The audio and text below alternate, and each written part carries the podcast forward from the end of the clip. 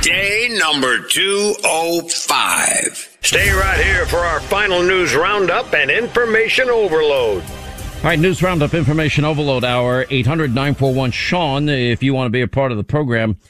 Um, with all the discussion about energy and energy independence and giving up energy independence and and now we're still importing oil and energy from Russia. Our NATO allies are doing the same. Western European allies are all doing the same.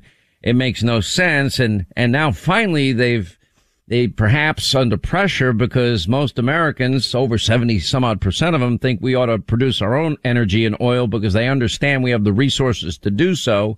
But of course they cling to their, their radical climate New Green Deal, alarmism, socialism, redistributionism model. Uh, and for some reason, they would rather Mother Earth have the oil drilled in either Russia, Iran, the Middle East, OPEC nations, Saudi Arabia, or now we're even talking about Venezuela, rather than drill for our own oil.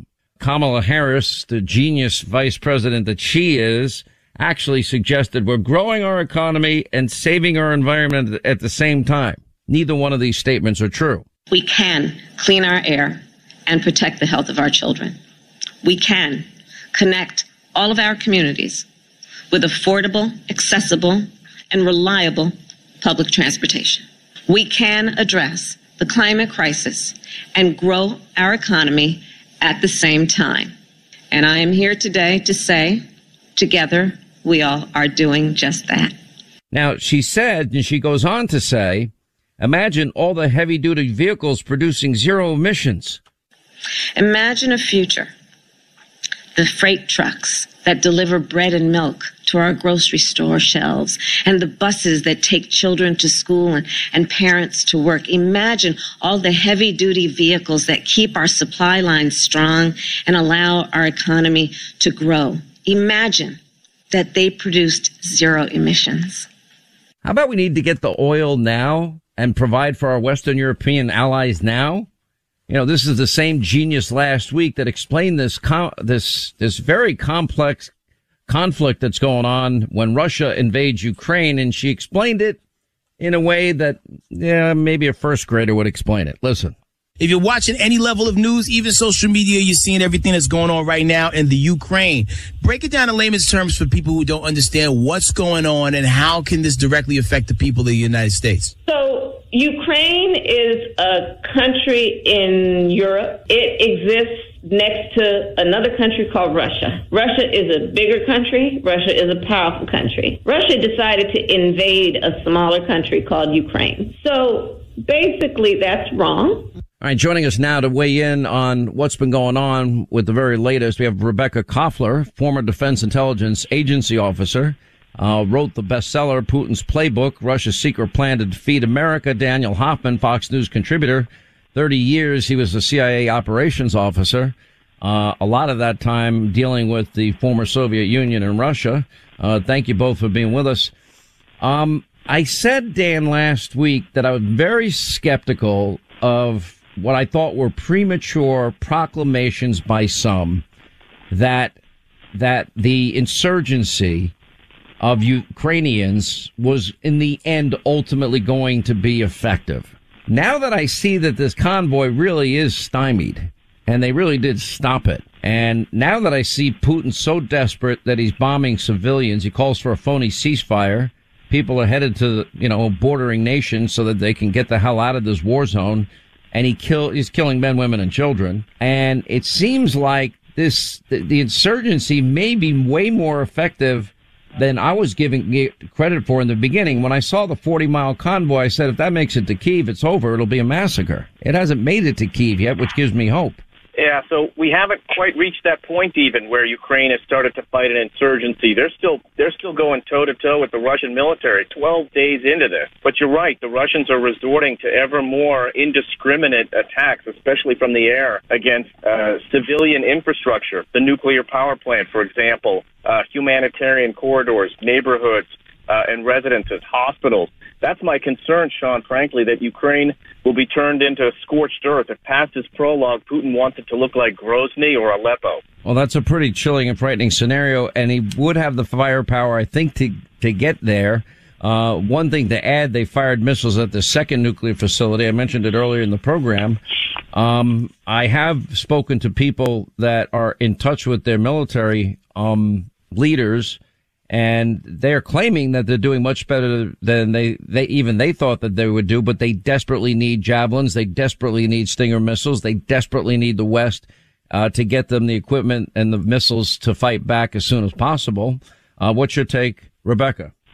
I was also uh, surprised, Sean, at the ferocity with which um, Ukrainians have been able to fight back against the Russian attackers. And Putin clearly has miscalculated the strength of the Ukrainian military. Look, the Russian military is second only to that of the United States. And the fact that the Ukrainians are now able to hold off so bravely and so uh, um, violently is amazing. Now, again, this shows the desperation of uh, of Putin, the fact that he's uh, absolutely slaughtering the civilians. But that part doesn't really surprise me. He's just revealing to the rest of the world his brutal self. Well, I, the only thing I might take issue with, and, and we don't really know, but I would I gotta believe that China probably is as big a military, has as much military might as Russia, maybe more. Uh, Dan, you might want to weigh in on that part. To me, this is the one thing that has to end is is the West dependence on energy because that's providing the funding for Putin for this war and this invasion. Um, now, the solutions that I'm hearing bannered about don't seem particularly appealing to me and this is i have been discussing most of the day, and that is to make a nuclear deal with Iran that would provide them tens of billions of dollars that would be released, money that has been held uh, in sanctions for for a long period of time. Um, as part of the deal, I'm sure it's not going to be any place, anytime inspections. It probably is their pathway towards a nuclear weapon. And thirdly, they're trying to negotiate a deal to import oil and energy from Iran. Apparently, they're even talking about going Biden going to Saudi Arabia. They're also talking about even potentially, I'm reading articles about having negotiations with Venezuela. Now, all of that with the backdrop that America has energy independence and enough resources uh, to produce all the energy we'd ever need and provide for our allies in the West every need that they have. And that's not even being discussed yet. Yeah, Sean, we are in an existential point here uh, in our war against Vladimir Putin. And I emphasize it's Putin's war. It's not Russia's war. You know, the Russians don't want to be tied to China. They don't want to send their kids to China to go to school. They want to send them out to the West. Uh, they want to enjoy their vacations in the West. Uh, Vladimir Putin's war is not going to be popular. But I will tell you, historically, we drove a lot of nails into the evil empire Soviet coffin, and one of them was the drop in oil prices in the 1980s. And there's no question that if we can drop those oil prices and reduce our dependency on Russian oil and, nat- and natural gas, uh, that we will deprive the Russians of the money they need for their war machine. It would seem to me that uh, there's a moral and ethical component to this as well. Well, I've been saying the same thing as well. Uh, we're seeing, and I don't know how real it is, we're seeing that Russians are just getting out of their tanks and, and surrendering um, we saw uh, over the weekend nine Russian fighter jets taken out of the sky. Apparently, a number of helicopters have been shot out of the sky as well. So I don't think uh, Rebekah that Putin planned that. We get these these reports about cities in Russia that are protesting this war. Uh, do you think he has the full support of the military? Does he have the full support of the Russian people on this? So clearly, he doesn't have uh, 100% of his military or of his uh, people.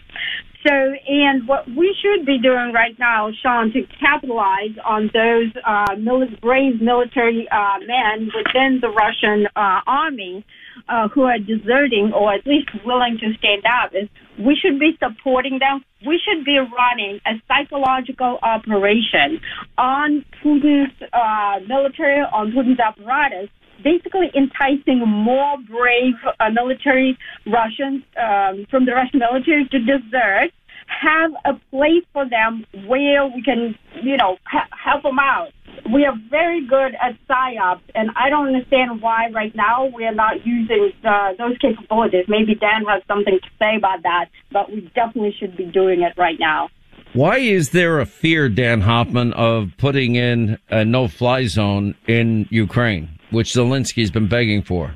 Yeah, so that's a tough one. I mean, throughout our history with Russia and the Soviet Union, uh, we have engaged in a lot of proxy conflicts, a lot of proxy wars. You know, the Russians killed a lot of American troops in Vietnam, but not directly. We did the same in Afghanistan. We've never engaged directly in kinetic uh, attacks against the Russians or Soviets, nor they against us, out of concern that it would lead would lead to something far worse, like a nuclear war. So, uh, you know, the bottom line for this is back in April when Russia was putting 70,000 troops on the border and they got a summit between President Biden and President Putin. That's when we should have been supplying Ukraine with MiGs and javelins and Harpoon anti-ship missiles and Stingers and all those things that they are that they are in need of right now. And we're playing catch up and trying to get those that military equipment into uh, into Ukraine right now is just extraordinarily difficult. I'll just add one last thing, Sean. Vladimir Putin said that the collapse of the Soviet Union uh, was the greatest geopolitical catastrophe of the 20th century. We all know how absolutely, uh, you know, nonsensical that is. But he's driving Russia right back to that point. He's cratering their economy, making it look very Soviet to me. He's got NATO as strong as we've ever been in response to his uh, uh his brutal, unprovoked military attack against Ukraine. Also a hallmark of uh, of the Cold War. So good on Vladimir Putin. This is what he's got. But we need to turn up the screws. I think Rebekah's right. We need to do it really from the bully pulpit, from the president's resolute desk, not just from you know the psyop aspect of it. Let's get the president out there calling out Russia for everything that they're doing, uh, all the attacks on innocent civilians and such. All right, back to Rebekah Koffler, former Defense Intelligence Agency officer, Dan Hoffman, Fox News contributor, 30-year CIA ops officer. What are the odds, Rebekah? You know Putin better than anybody, and and you've studied this man your your entire career uh, when people like me go on air and say that if you really want to end all of this, the best thing to do is is hope that somebody around Vladimir Putin, maybe a general advisor, takes him out and removes him by whatever means necessary. And then we get Lindsey Graham saying the same thing. And I know for a fact that there'll be more people this week making such a proclamation. My question to you is, do, is, do you think he hears about that? Is he aware of that? And what psychological impact would it have on him? I'm 100% uh, certain, uh, Sean, that he hears about that from his intelligence advisors. Now, um, I assess that there's a very low likelihood that somebody actually from his inner circle is going to uh, rise up and uh, think something like like a coup, because this this man is brutal. Now we have seen, you know, what happened in 1991, right? And uh, I don't rule out the possibility that there could be a group, you know, that is um, controlled from not controlled, but really uh, from the supported by the West that could state something like that. But he is very paranoid, and what I'm not certain about is whether, because he's so scared, he would just uh, unleash, you know, something like a nuclear warfare, which is he already brandishing, you know, threatening us with it. So this well, man if, is if we're fighting dangerous. proxy wars, and let, let me throw this to Dan, couldn't we provide Ukraine or a quote third party the weaponry that could at least take a shot at where it, if we know his location? I think With- that's yeah, probably a bridge too far. Look, I've, I've always felt the bottom line is the Russian people need to realize this and take care of their own business. They've got a lot more to fear from China than they do from NATO, defensive alliance. If they were so genuinely, you know, terrified of Europe, uh, I think they wouldn't be shopping there, parking their yachts there, buy expensive real estate there.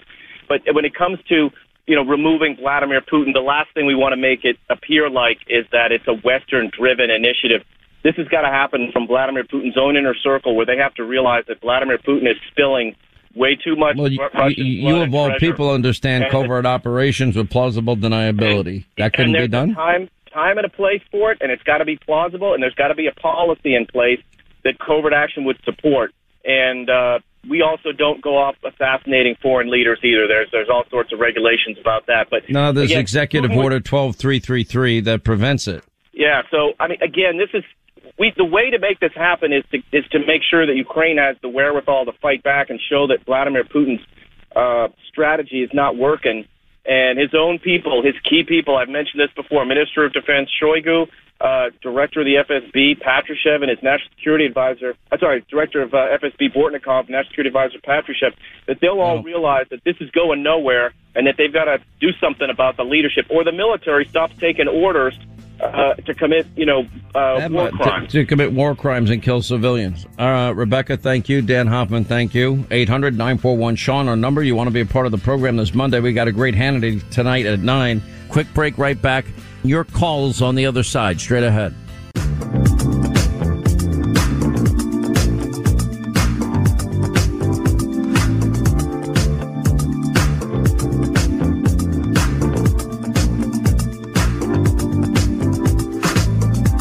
Fake news gives you lies, Hannity supplies the truth. Sean Hannity is on right now. All right, 25 now to the top of the hour. 800 941 Sean, if you want to be a part of the program. You know, it's amazing the reaction we got. Uh, I guess it was two, three weeks ago when we found the tape of Donald Trump. And I can't believe there was a tape that existed without any notes. And he's got, I think, Kay Bailey Hutchinson, General Kelly, uh, to his right, Mike Pompeo to his left. Um, I, I, I could tell that Kelly and, and Kay Bailey were like, Oh my gosh, I can't believe what this is happening. And Pompeo was enjoying every second of it because I've known Mike for many years and Mike's tough as nails.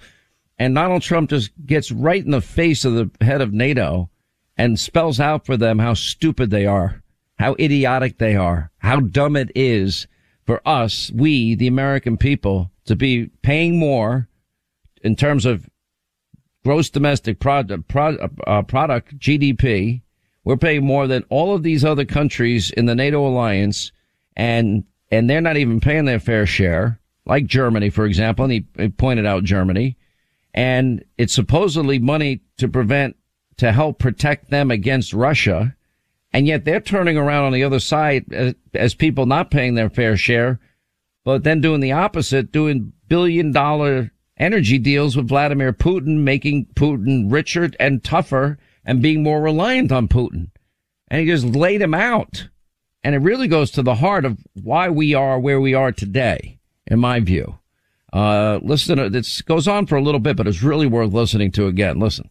Well, I have to say, I think uh, it's very sad when Germany makes a massive oil and gas deal with Russia, where you're supposed to be guarding against Russia, and Germany goes out and pays billions and billions of dollars a year to Russia.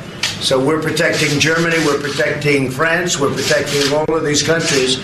And then numerous of the countries go out and make a pipeline deal with Russia where they're paying billions of dollars into the coffers of Russia.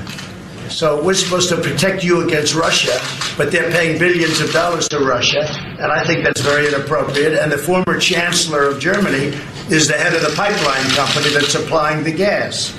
Uh, ultimately, Germany will have almost 70% of their country controlled by Russia with natural gas. So you tell me, is that appropriate? I mean, we, I've been complaining about this from the time I got in. It should have never been allowed to have happened.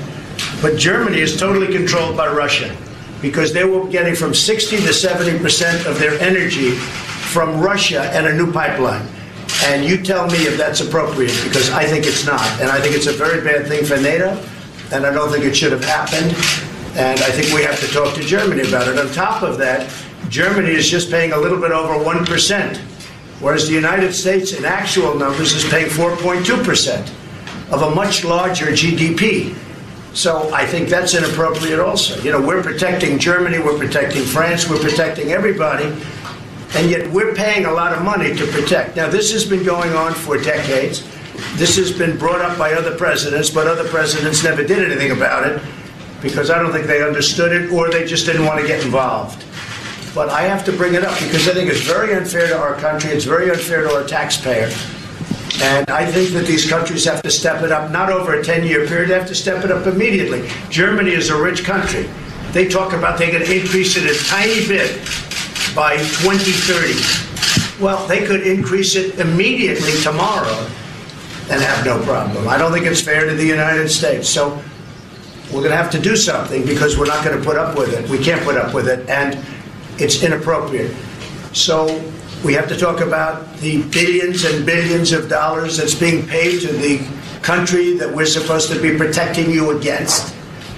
You know, everybody's everybody's talking about it all over the world. They'll say, "Well, wait a minute, we're supposed to be protecting you from Russia, but why are you paying billions of dollars to Russia for energy? Why are countries in NATO, namely Germany, having a large percentage of their energy needs paid, you know, to Russia and, and taken care of by Russia? Now, if you look at it, Germany is a captive of Russia because they supply. They got rid of their coal plants. They got rid of their nuclear. They're getting so much of the oil and gas from Russia.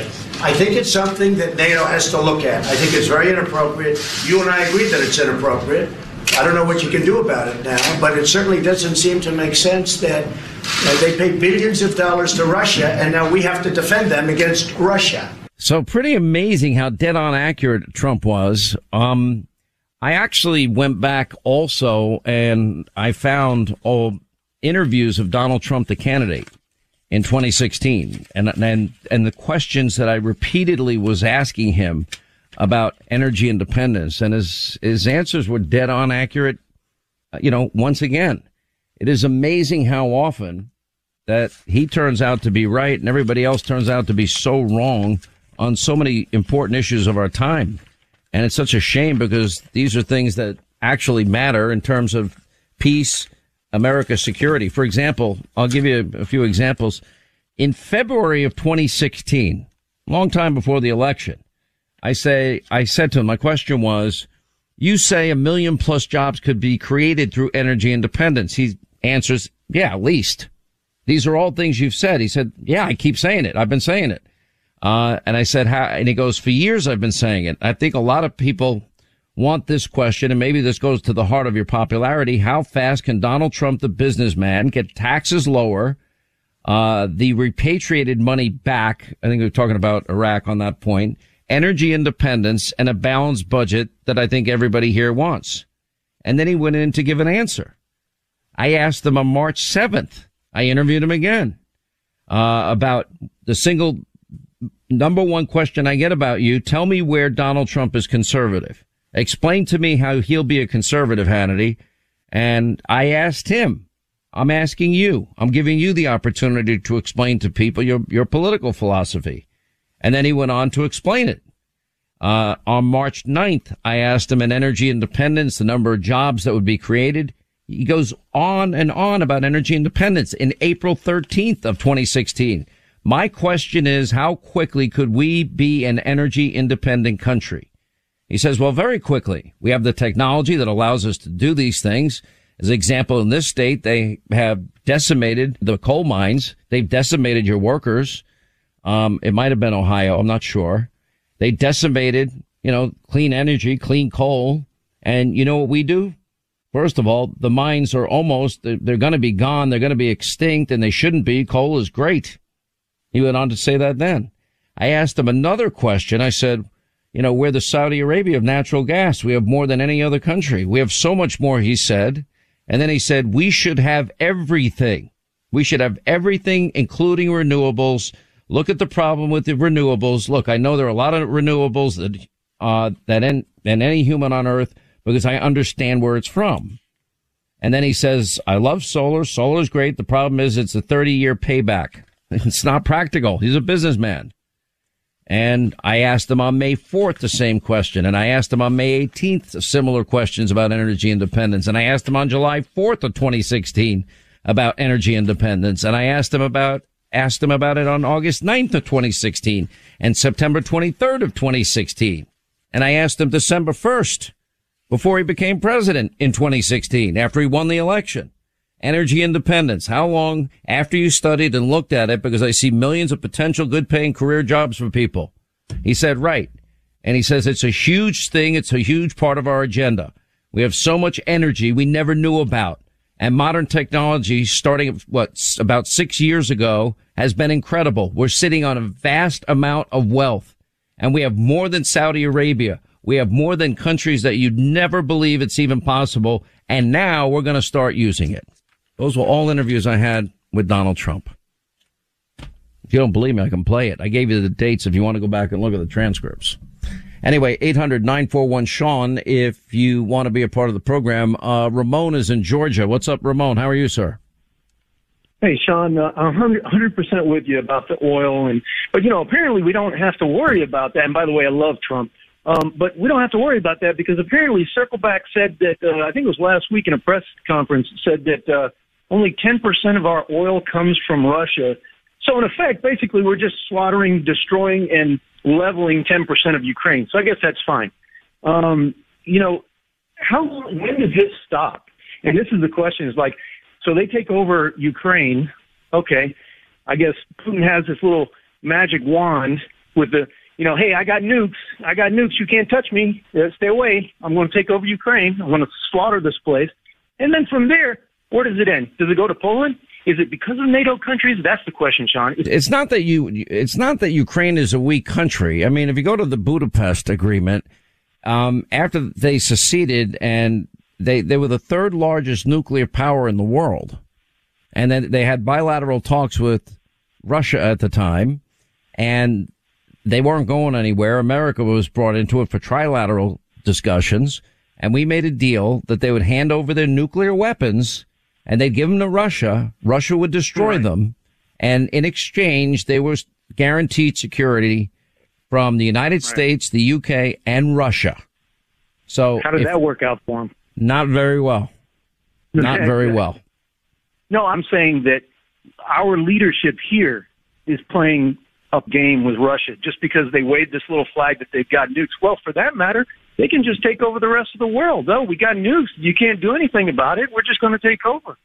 So that's look. That's look, if you're like, talking about you're talking about weakness, and weakness incurs aggression every time. Exactly. And the fact that it happened during Obama and Biden, but didn't happen during Trump, and now happens again under Biden, does not surprise me. Exactly.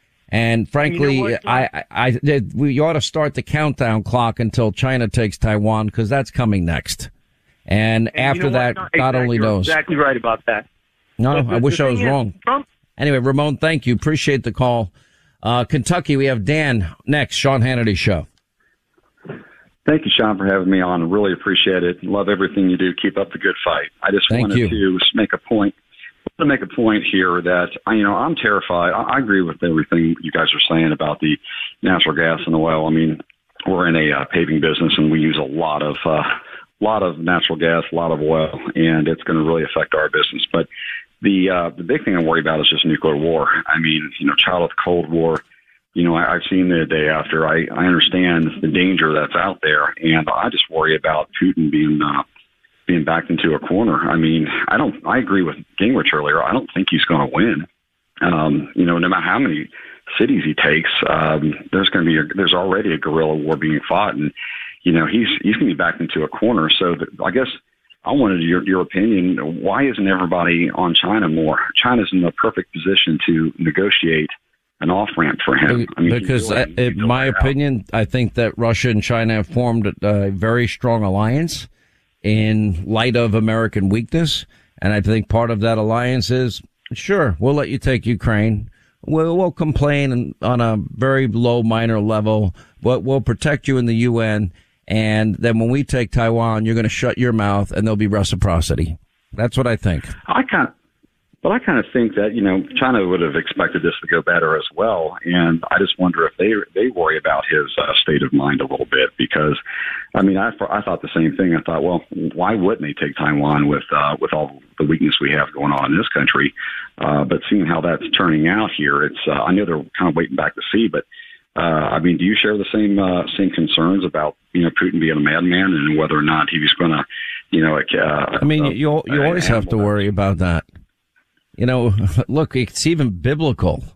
Uh, I, I won't, I won't ever venture a guess to fully understand or, or, or, imply that I really understand the book of Revelation and the Bible, but, um, if not for God's intervention, uh, there's not going to be a, a, safe place to stand on the entire earth. Uh, so it doesn't, it sounds like a pretty chilling scenario, but listen, there are evil people and in, the last century, we can lose 100 million human souls. Mao, China, Stalin, Russia, Nazism, fascism, imperial Japan. And if we could lose a million, a hundred million people then, what would, what, why would we think otherwise that we couldn't lose a, a similar number of people or even more now? And would it play out differently? Yeah, probably would. Is it a scary and chilly, chilling scenario? Yeah. Is weakness the answer? Uh, do we allow him to hold us hostage? You can't. You just can't. It, it, mutually assured destruction has to be the answer. Uh, and now we're back to that. Anyway, thanks for the call. Appreciate it. All right, that's going to wrap things up for today. Uh, now we have Vladimir Putin targeting innocent men, women, and children when he said he wouldn't. Is there any chance that a real ceasefire can get in place?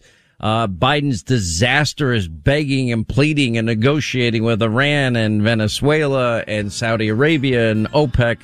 It is just pathetic. We'll get into that and news you'll never get from the mob. 9 Eastern tonight on Hannity. We'll see you then back here tomorrow. Thank you for making this show possible.